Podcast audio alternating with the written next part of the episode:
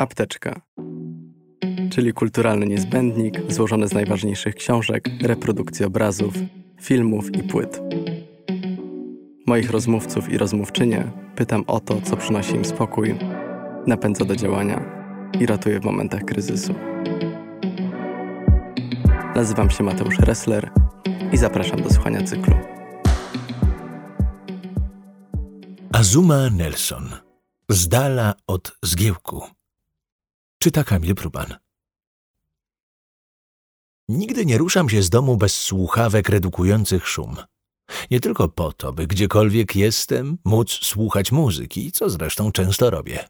Okazują się one szczególnie przydatne, gdy jestem przebodźcowany i chcę odciąć się na chwilę od otaczającego mnie londyńskiego zgiełku. Cisza jest ważnym elementem mojej apteczki, w wielu przypadkach stanem wręcz pożądanym. Staram się dać sobie wtedy przestrzeń, by zmierzyć się ze swoimi uczuciami. Nie chcę, by brały mnie z zaskoczenia, gdy nie będę potrafił się z nimi uporać w trakcie zakupów spożywczych lub w innym, podobnie prozaicznym momencie. Gdy odcinam się od rzeczywistości, robię to po to, by poznać wszystkie kontury, ostre krawędzie każdej emocji, żeby lepiej zrozumieć, co tak naprawdę czuję. Przekłada się to w dużym stopniu na to, co fotografuję i o czym piszę. Choć moja proza nie jest autobiograficzna, przepuszczam przez siebie to, czego doświadczają moi bohaterowie. Sięgam pamięcią do wydarzeń z własnej przeszłości, zastanawiam się, czy przeżywałem kiedyś podobne dylematy, czy zmagałem się z takimi samymi emocjami jak oni. Chcę, żeby to, co czują, wybrzmiało w tekście jak najbardziej autentycznie. Mimo, że nie traktuję pisania jak terapii, pozwala mi ono dostrzec złożoność wielu problemów, tych dotyczących nas indywidualnie, jak i na poziomie zbiorowości.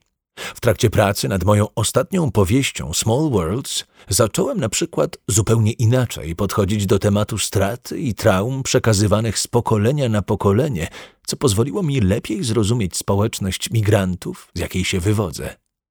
W wielu sytuacjach nieocenionym źródłem inspiracji okazuje się również kultura. Filarem są dla mnie akademickie publikacje z zakresu Africana Studies, takich badaczek jak Saidia Hartman i Tina Kampt. Cenię też twórczość Zadie Smith, Toni Morrison i Jamesa Baldwina. Ich powieści są pełne sprzeczności. Opowiadają o tym, co trudne, co gdzieś nas uwiera, czyli o wszystkim, co prawdziwie ludzkie. Odnajduję w ich lekturze poczucie sensu oraz, co może wydawać się zaskakujące, także jakiegoś rodzaju ukojenie.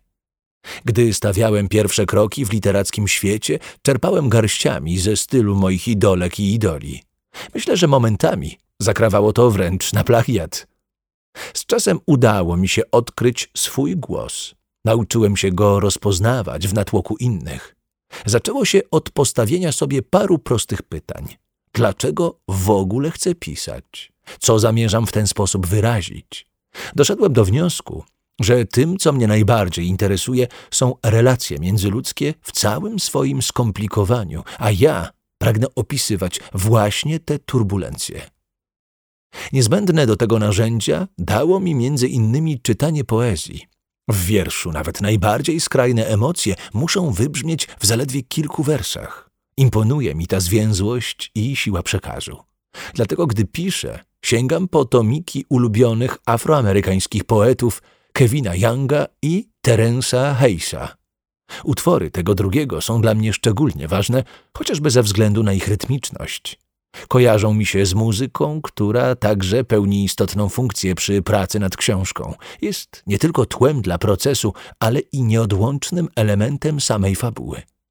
W Small Worlds dużo jest więc jazzu, hip-hopu i soulu.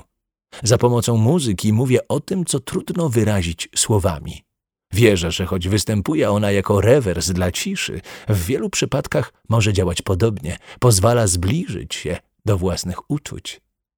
Moim zadaniem jako pisarza jest natomiast wypełnić tę lukę między doświadczaniem emocji a ich ekspresją, by powieść również stała się remedium, po które warto sięgać w kryzysie. Niezbędna do tego jest moja apteczka. Rozmawiał i przełożył Mateusz Ressler.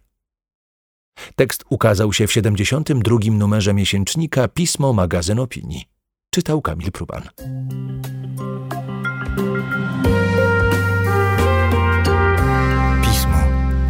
Magazyn opinii.